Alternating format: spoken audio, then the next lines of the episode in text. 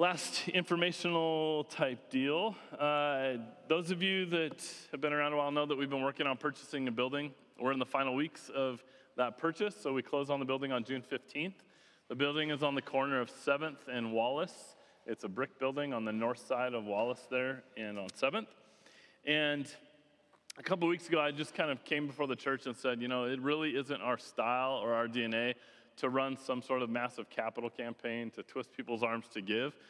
But what we do want to do is come before the church and say, hey, this is sort of our house. It's the Lord's house. It's our house that we get to move into together. And would you at least go before the Lord and ask if he would place it upon your heart to contribute towards the building? Um, so right now we're looking at raising the funds to do the construction on the building. We've got the financing all secured and everything's in place. And honestly, the last six months, the Lord has just opened one door after another to make this whole thing possible. It was actually really cool. I had, I ran into the mayor the other day and he said, so you guys got that building on seventh and Wallace? And I said, yeah. And uh, he said, uh, interesting thing. He's like, I had heard that you guys were going after that property. And I know that there's was the potential of some uh, some people in the neighborhood coming kind of against the project. And so I had kind of kept in my back pocket, um, there, there's some stipulations within the, the local government, that uh, rules and regulations that would have allowed the church to have secure the space no matter what. And he said, I was just kind of waiting to see if there were any naysayers or anybody that would try to shut it down, because there would have been a last option to sort of throw our hat in the ring and make it happen no matter what. Which I just thought was kind of cool, that the Lord um, was like even moving in the mayor and had him prepare that for us. So that was cool. So it really is our hope that this place becomes more than a place that we gather on Sunday mornings. It is not our heart to just find a church building. It's our heart to find a place that blesses the neighborhood and becomes a resource to the city. And so we're prayerfully considering how that looks. And so if you guys would just partner with us in praying through this, and also just going before the Lord, like, it's his building to buy, and I'm just believing that he's going to place it on the right people's hearts at the right time to make that happen. And so anyhow, it is our desire to have the thing paid off within like five years so that it's not um, a burden on the church for too long. And um, so we're just seeking him about that. So let's pray. Let's lift that up before the Lord. And then um, let's lift our time up this morning to him, and then we'll dive into Matthew fourteen. Jesus, I just thank you for your church. I thank you for the work that you're doing here. I thank you for those who have recently come to know you, and what a privilege it is to um, see you just sort of fan that flame in their lives. Um, God, we thank you for the doors that you've opened with this church building. Um, Lord, I, I really do think we see in part, but you see the whole picture. And God, who knows what it is you have in store in and through that piece of property in downtown Coeur d'Alene, but I pray that it would just ooze Jesus, that it would be a beacon of light and a place that would bring restoration to hundreds of hearts in our community. Um, Jesus, we thank you for all the doors you've opened thus far, and I pray you'd go before us and provide the way. Lord, we know that where you lead, you provide, and so we trust you one hundred percent with this, Jesus.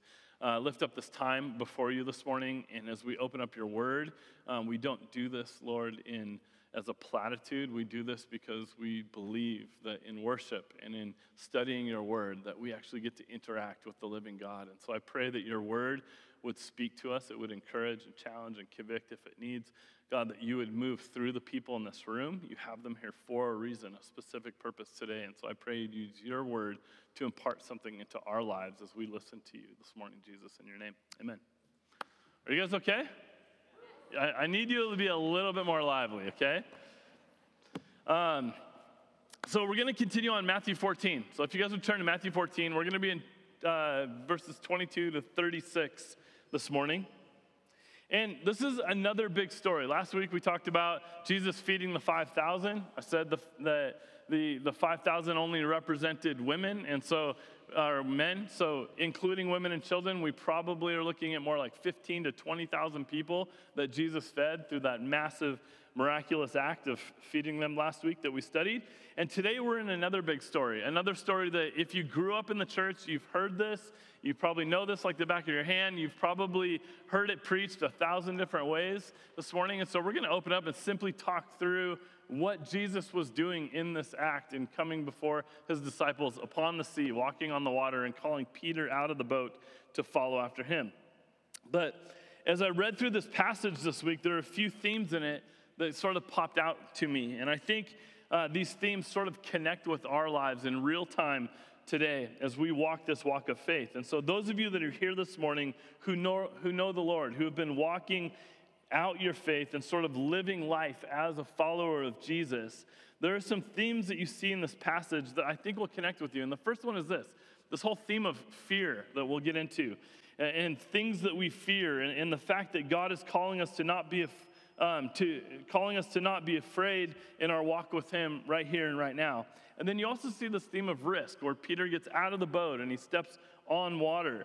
And we're going to see in this passage this morning that Jesus is asking, in fact, He's commanding Peter to take a, big of, a bit of a risk in his life, to step out of the boat. And as I think about yours and I's lives, these two things are the factors, bar none, that we try to minimize the most in our lives. We try to minimize fear, and we try to minimize risk in our lives. We do not like it as humans. That just makes us nervous. And so we do whatever we can to minimize these two things that Jesus is actually asking his disciples to not fear and to take risk.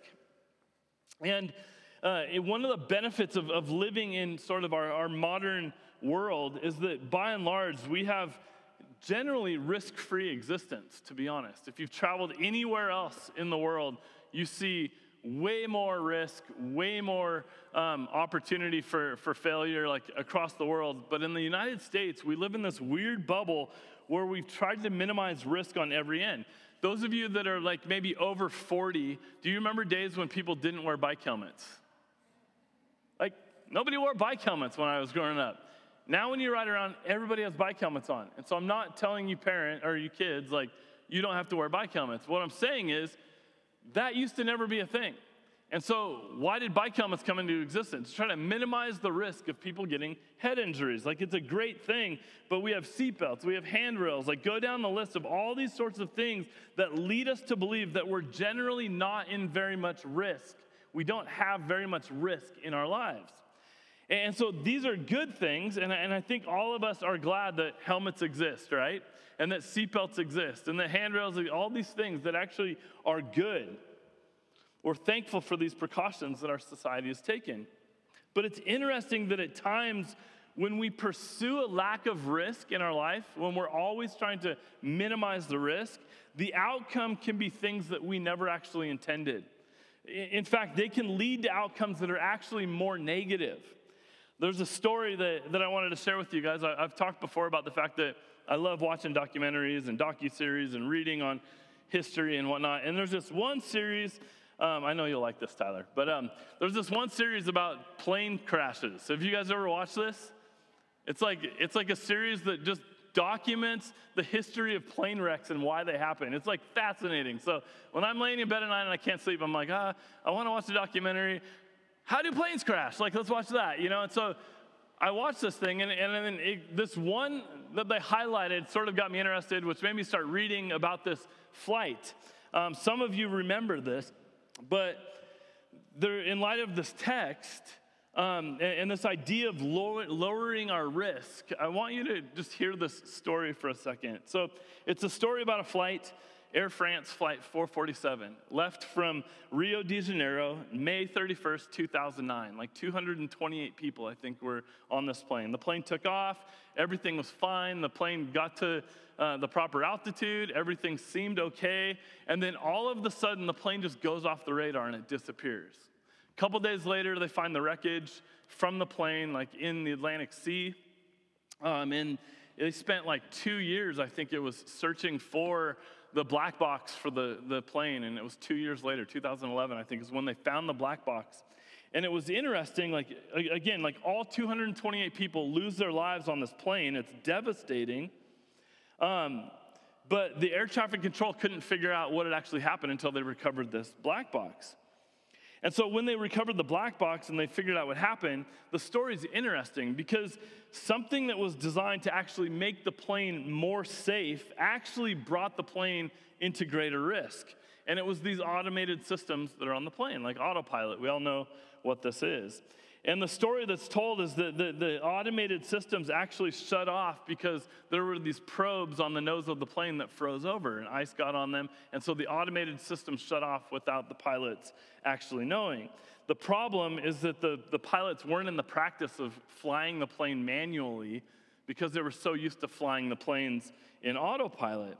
And so nowadays, uh, um, you know, pilots can tell you way more than I know, but this is what I've taken, okay? Don't don't call me a pro on this. But nowadays, planes don't just have autopilot features on them. Like, they actually have this sophisticated automated system. It's called, like, a fly-by-wire system. And it's not just that the pilots can say, like, I want to go here at this speed and this altitude, but now the, the computers in these planes can actually interpret what the pilot wants to do and then execute whatever maneuver the pilot wants to do with perfection, like the most safe and the most smooth way possible. And so the pilots have become very used to flying these systems. And in this specific case, when all those systems shut off, it actually put the plane in a stall where the nose was up, and the, the, they couldn't interpret the data. Like, they didn't, the, it was a rookie pilot, didn't necessarily know what was going on.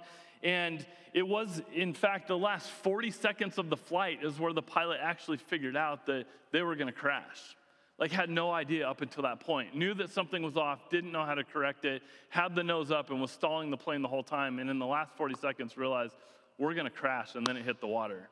Killed two hundred twenty-eight people. So all that to say, um, who wants to go on a flight tomorrow? You know, like, uh, thanks.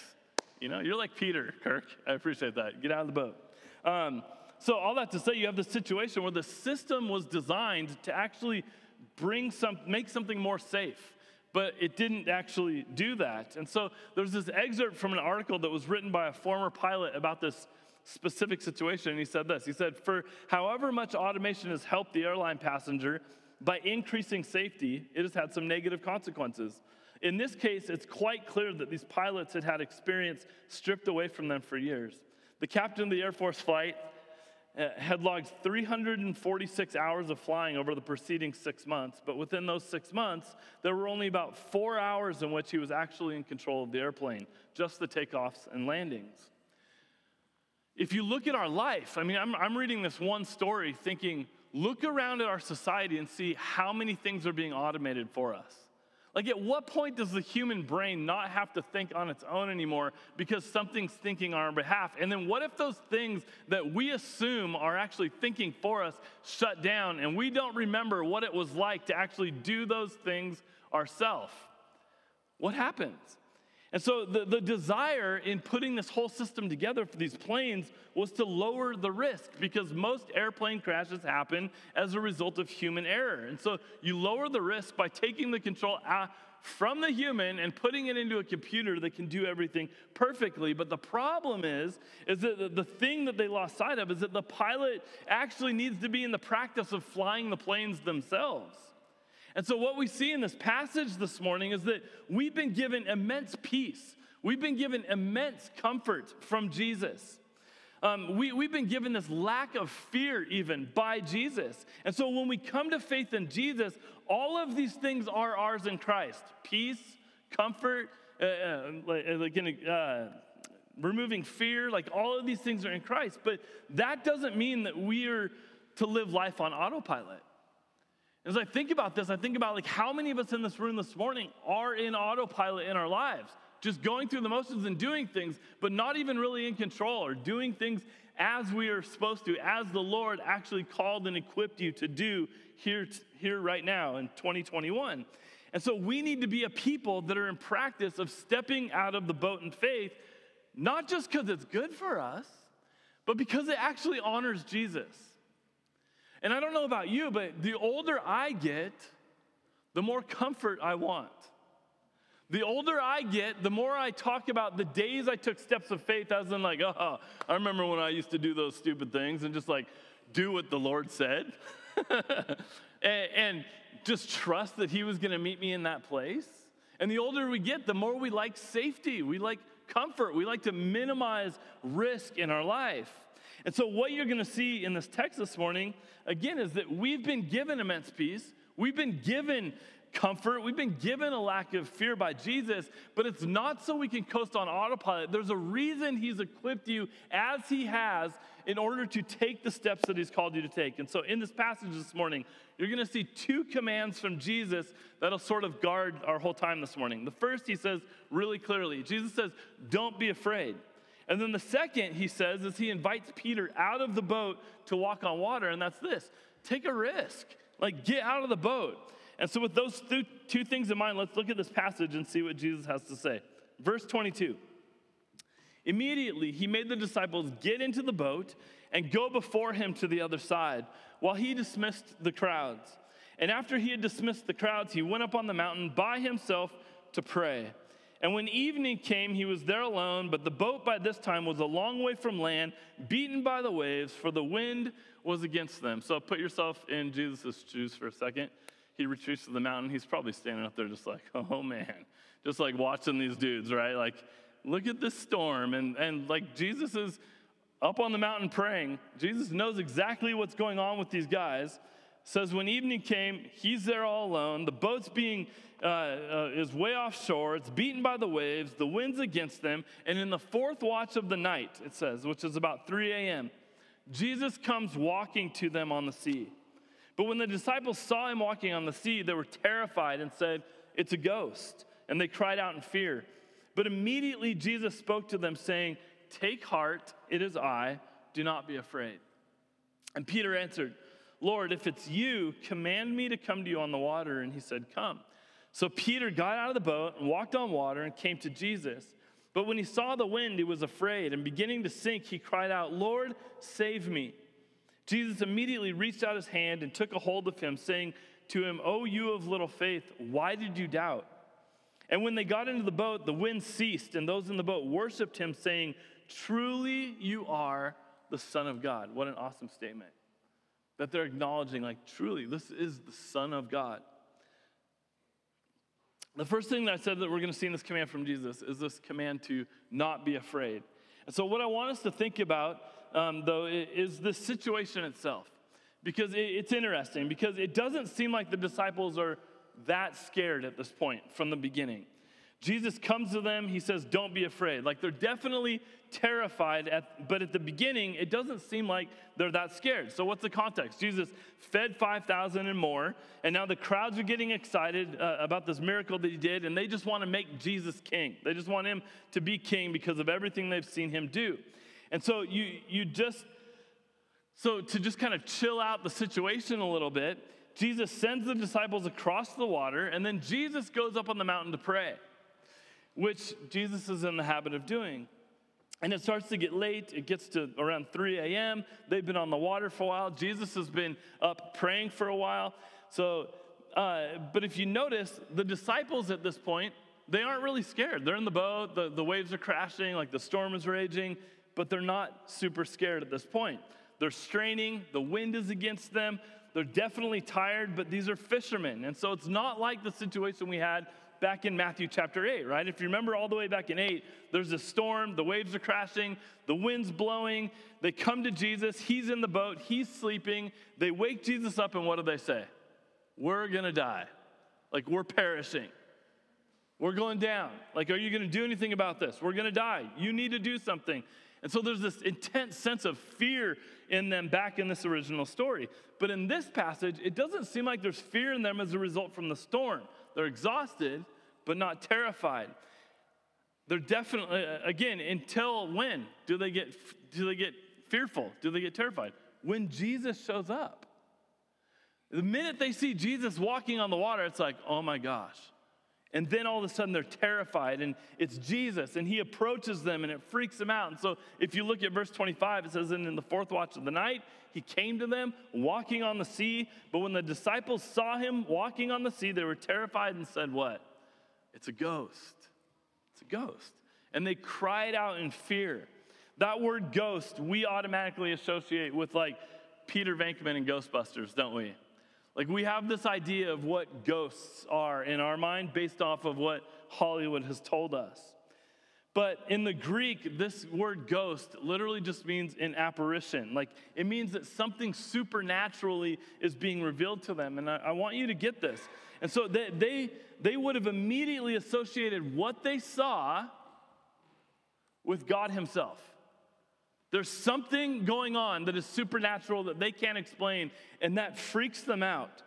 Because who else in their minds would have the power to come to them and walk on water like that except for God himself? In the Gospel of, uh, of Mark, in his account of the story, you see really clearly that, that Jesus intends for them to see Jesus, to see his divine nature, to see that he is the Son of God. I mean, we heard at the end of this, they acknowledge him as the Son of God. This is really Jesus' point, to make himself known to them. That's what he's wanting to show them. And so in Mark six, he says, "And he saw that they were making headway painfully, for the wind was against them. And about the fourth watch of the night, he came to them walking on the sea." And then it says this in Mark: he meant to pass by them. So think about that. He meant to pass by them. So that, that phrase, it doesn't mean that Jesus literally was like, "Hey, what's up, guys?" Like, just walk by them. It didn't mean that Jesus is ignoring them, that he's just going to literally pass by them. But it's potentially a reference to the Old Testament, because where do we see this written prior? Remember when God puts Moses in the cleft of the rock and he allows him to see his glory as he what? Passed by. God passed by.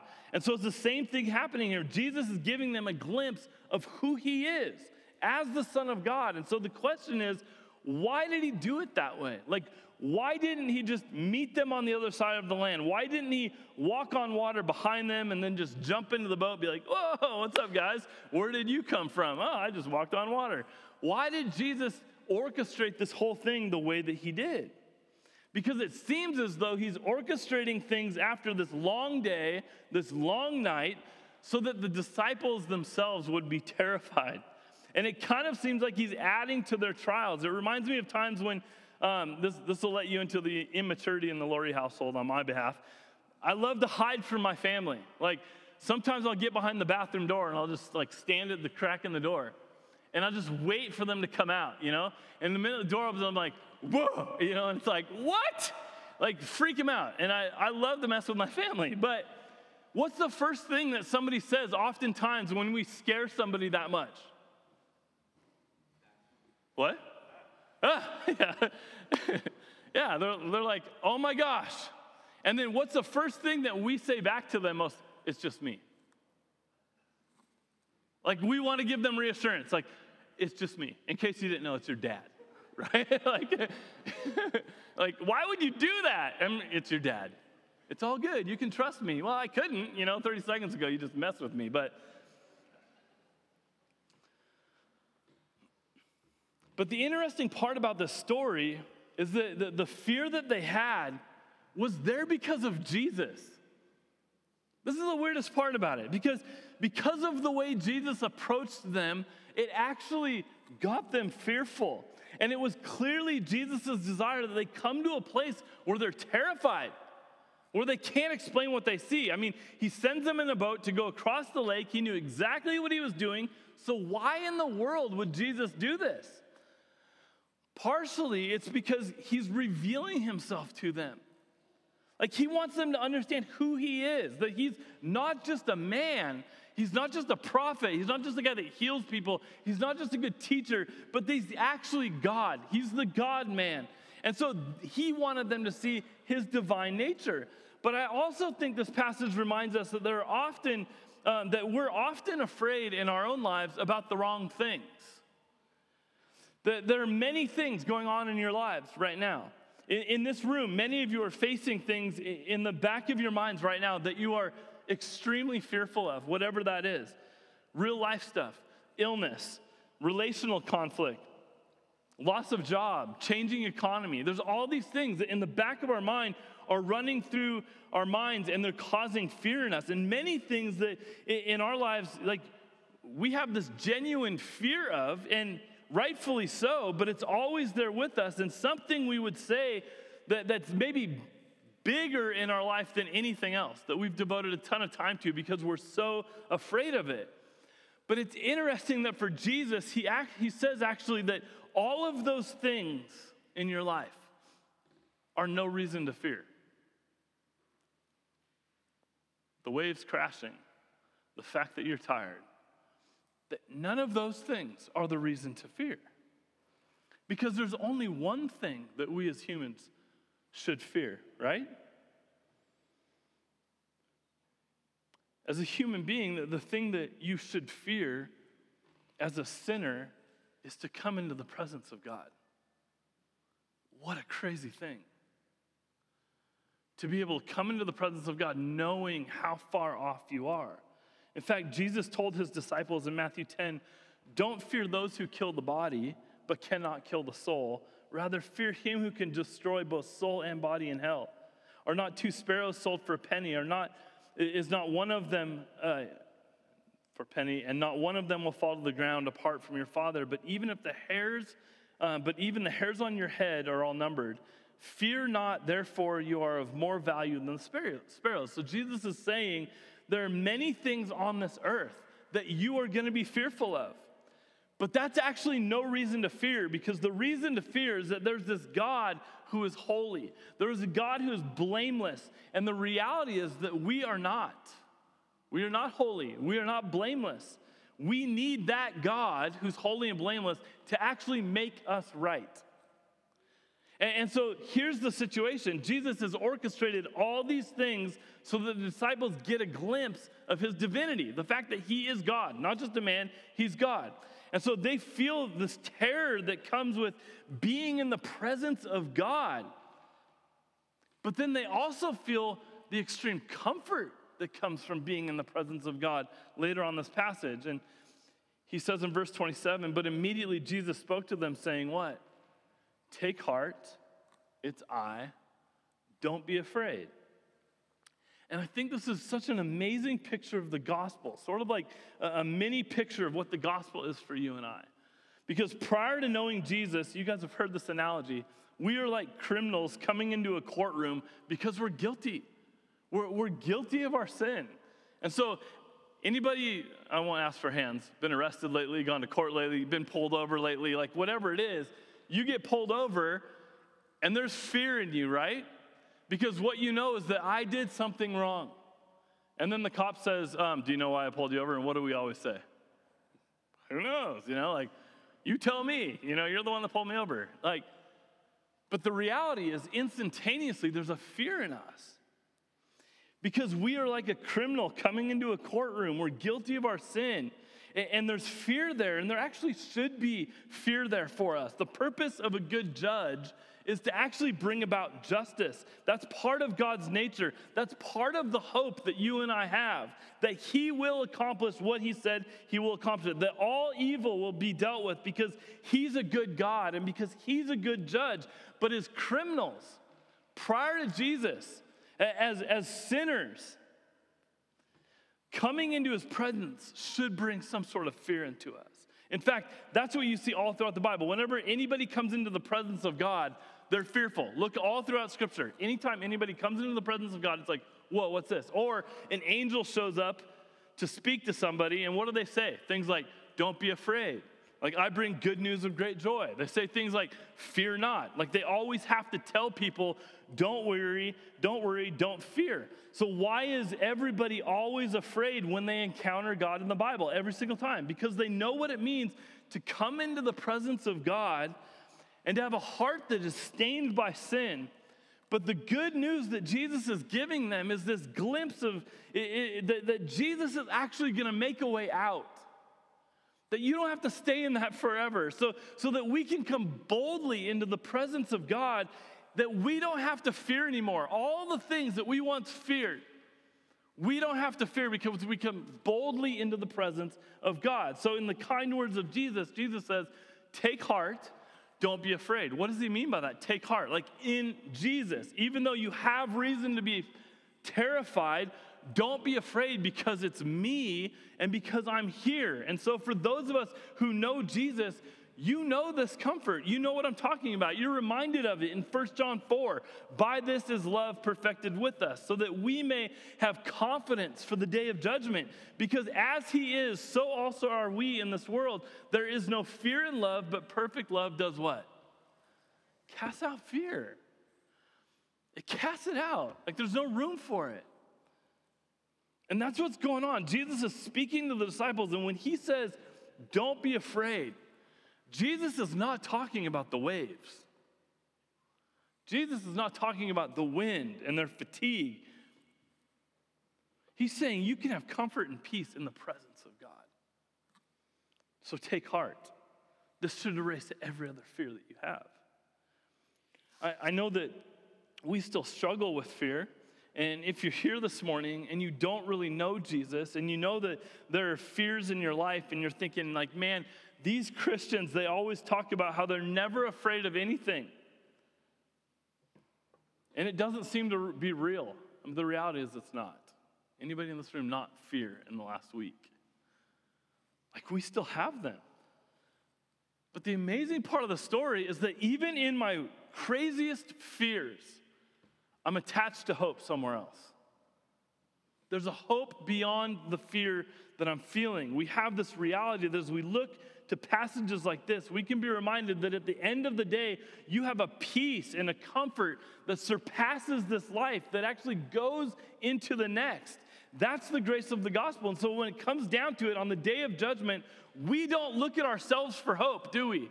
We don't stand before God and be like, oh, I did a lot of good things, like, hope I make it. We stand before God and we go, God, it's because of what you did through your son Jesus that I gain entrance into eternity, into heaven. His perfect love has cast out those fears. And because he has, um, the, the mistake that, that we make is honestly, as Christians sometimes, is the reality of this blessing of the peace and the comfort of our lives. Because so often, that's what we seek.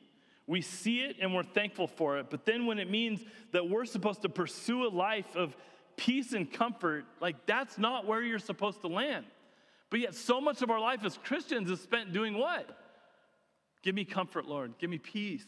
Like we just constantly are seeking him for comfort and peace, but we don't land there because it's not necessarily true.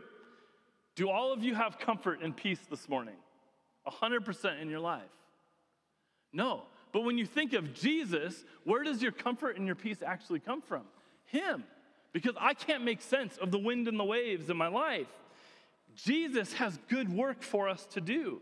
In fact, in this passage, you're going to see him invite Peter out of the boat to take this risk. And so the first thing we saw was, uh, was Jesus, this theme of Jesus saying, don't be afraid. But the second, he says, take a risk.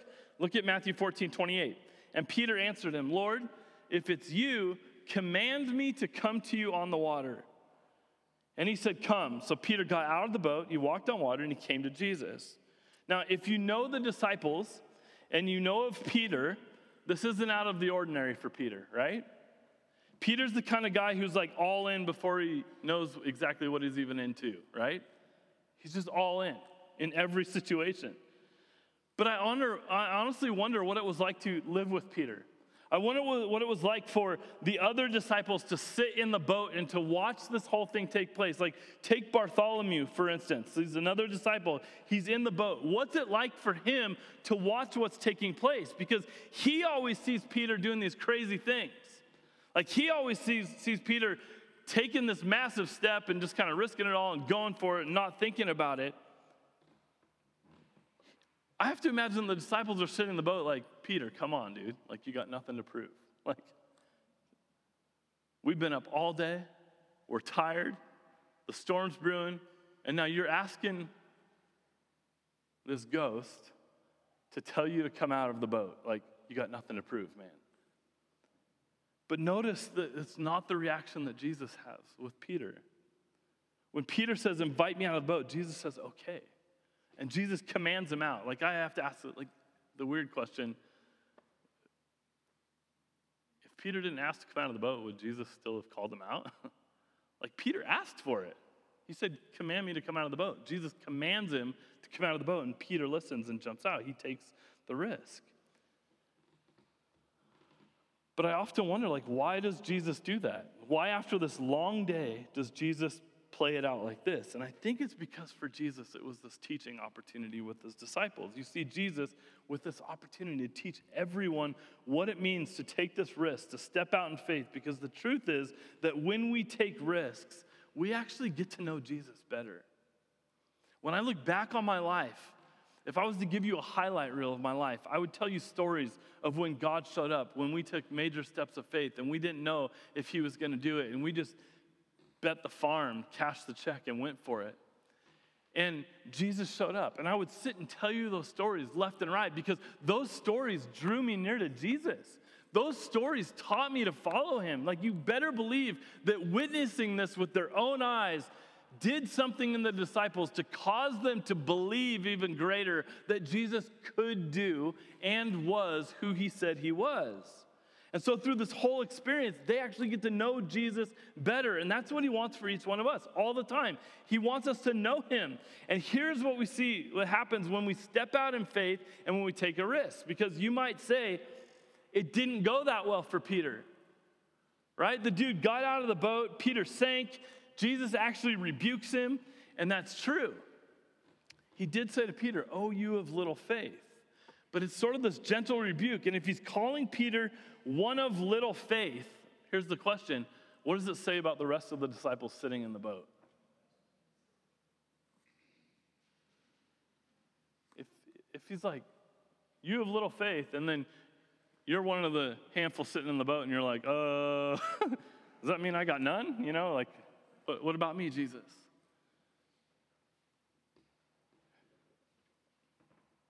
Some of us, we literally live our whole lives this way.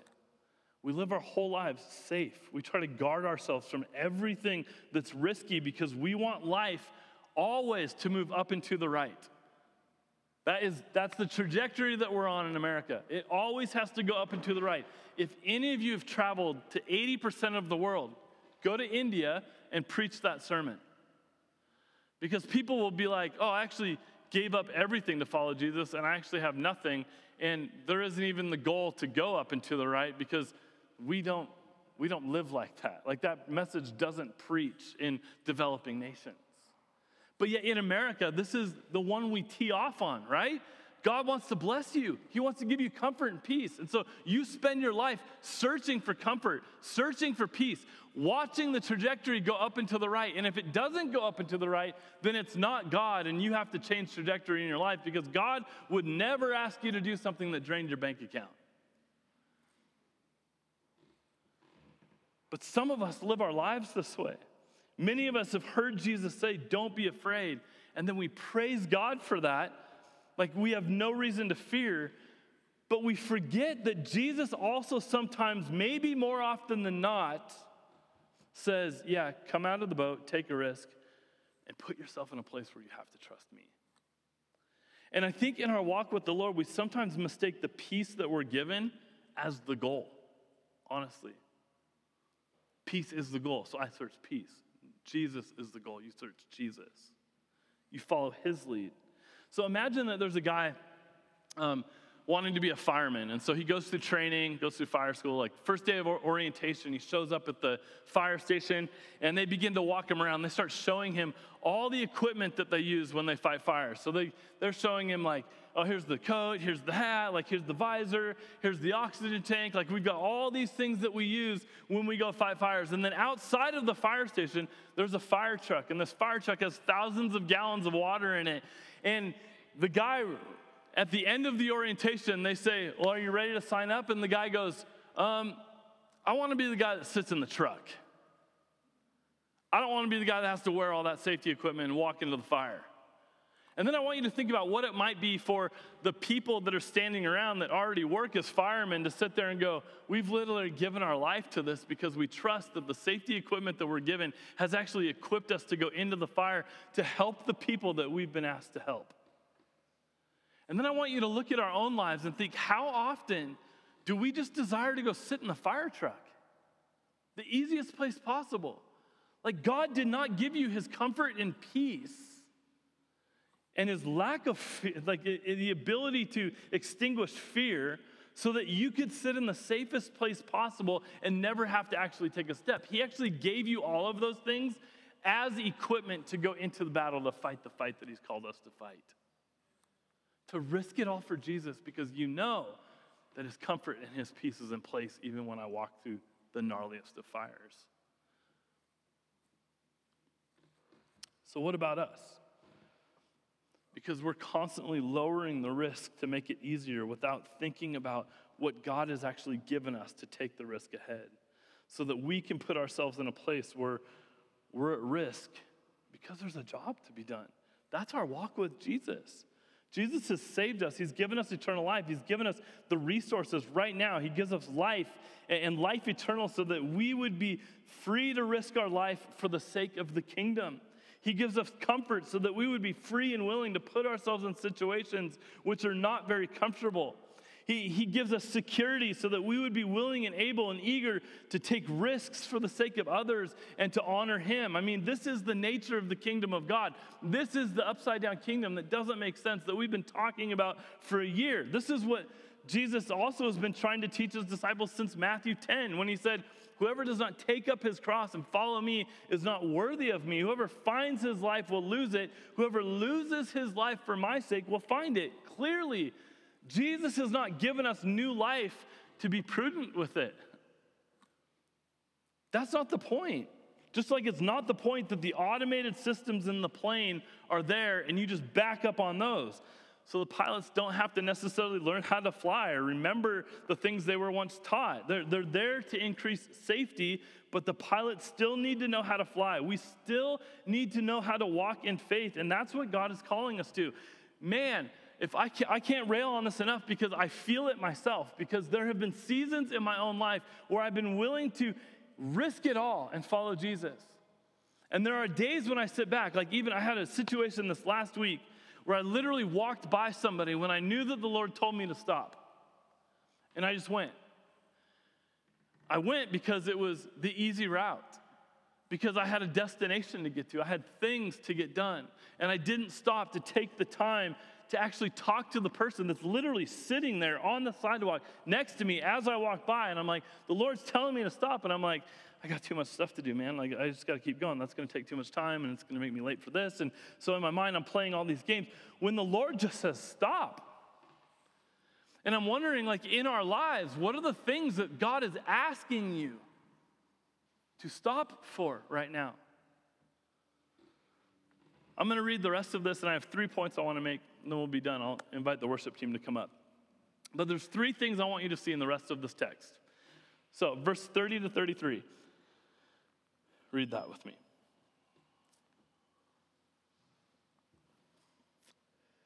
But when he saw the wind, he was afraid, and beginning to sink, he cried out, "Lord, save me." And Jesus immediately reached out his hand and took a hold of him, saying to him, "Oh, you of little faith, why did you doubt?"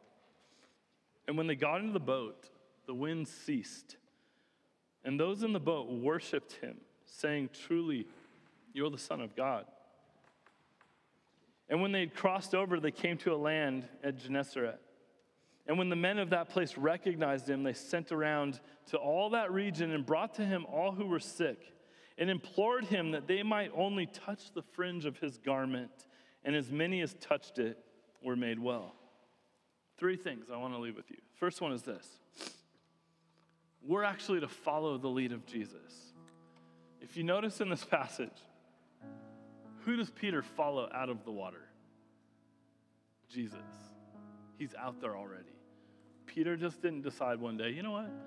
Next time we're out and about, storm brews, we're out in the middle of the water, I think I'm just going to give this a shot. But Jesus is out there. He actually asks to get out, to come see him. And Jesus says, "Come." And Peter gets out of the boat. Second,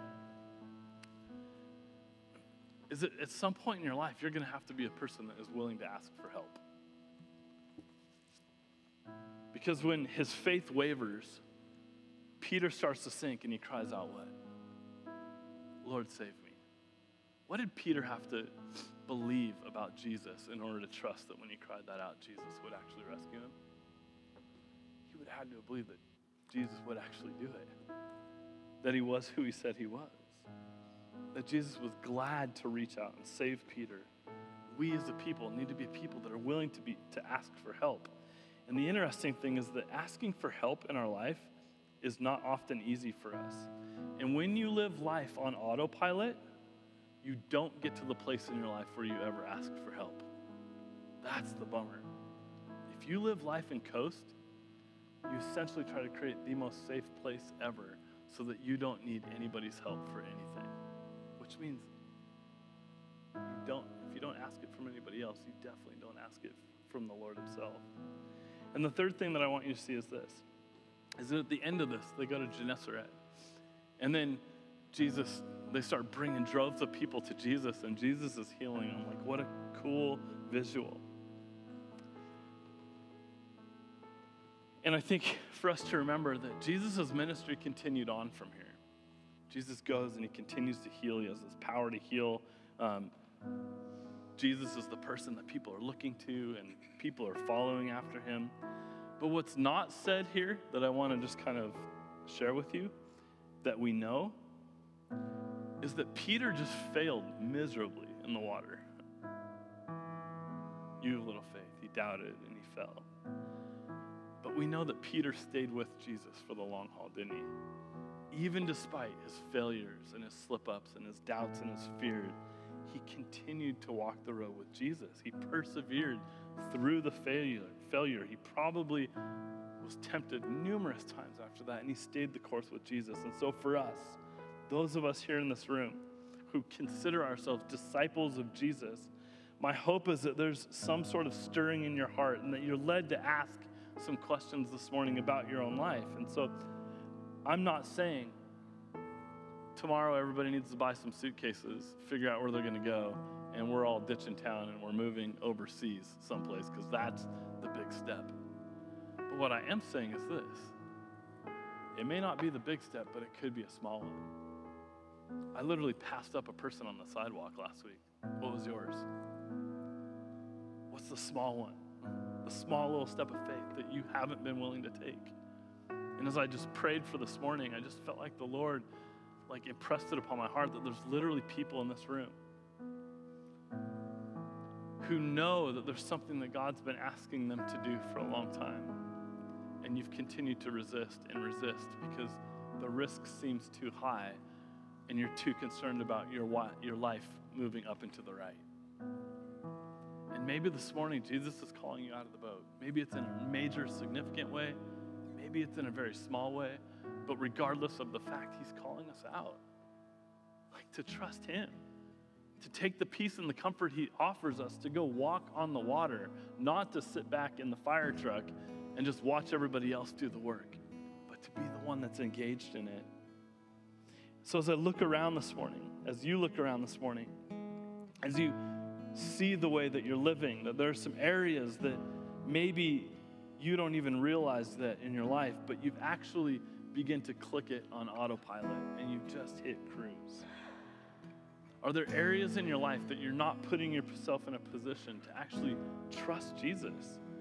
And could it be this morning, very simply, that God's leading you to some of those opportunities today? I have no idea what those are, but I'm praying that Jesus makes them known to you this morning. Would you guys stand with me? As we close every week in worship, there's this reminder for us that we worship in response to what Jesus is doing, to what he said. It's his word. And as we read this this morning, I just can't help but think, like, there's probably a lot of us in this room that have hit autopilot. And maybe Jesus is stirring in your heart, and I have no idea what that looks like, but here's an opportunity for you as we sing, as we worship him this morning, to say, Jesus, help me reset. Jesus, help me point my eyes, my heart, my affections towards you. Help me to get my eyes off of the stuff going on around me, like the things I'm fearing that I shouldn't fear, when I should be fearing you. And how do we reorient our lives this morning in such a way that we don't become the people that literally walk by all the problems without being the ones that would stop and address them? He's calling you. Big and small, he's calling you. I love like the fact that Colin and Madeline are literally leaving their life behind to follow in obedience what God's asked them to do. Some of our other missionaries have done the same. Some people in this room literally feel the call of God to place themselves in the business world to be used by God, and some of them will pay an massive price to stay put in the world that God's called them to in order to be the light that he's asked them to be where they're at. Whatever it is, whatever, wherever out on the spectrum, the one thing you can't take away from this is that you aren't called to anything, and that you should just minimize the risk in your life and try to stay as comfortable as possible. That's not the life he's called us to. Can I pray for you? Would you bow your heads? Jesus, I thank you for your church, um, these people. I thank you, uh, Lord, for the work that you've done in our lives. Lord, as we even read this story this morning, I'm reminded, uh, God, that there was a season of my life when I did not know you, and I chose, Jesus, to devote my life to you. And what a good reminder this morning is twenty-some years later, I still choose to follow you with my life and devote it all to you. And I pray, Jesus, for each individual in this room that our hearts would be stirred up. Jesus, that we would desire to know you better, to walk with you more closely. God, to be led into sometimes crazy uh, venues, crazy things in life, and take risks that maybe nobody else will in order to walk in obedience to what the Lord's asking us to do. And for some of us in this room, we'll lose everything for it. And for some of us in this room, the reality is we'll gain everything for it. And it just doesn't make sense. But at the end of the day, Lord, our, our only responsibility is to walk in obedience to you. And so I pray, God, your spirit would move in the hearts of your people. I pray as we leave these doors this afternoon, that there be something, a fire ignited within us, God, that would not allow us to just become complacent, comfortable Christians who don't think that they're called out of the boat. They just sit back and watch everybody else take those steps. But in some form or fashion, you're calling all of us. And so I pray, Jesus, by your Spirit, we be empowered to do so. In Jesus' name we pray.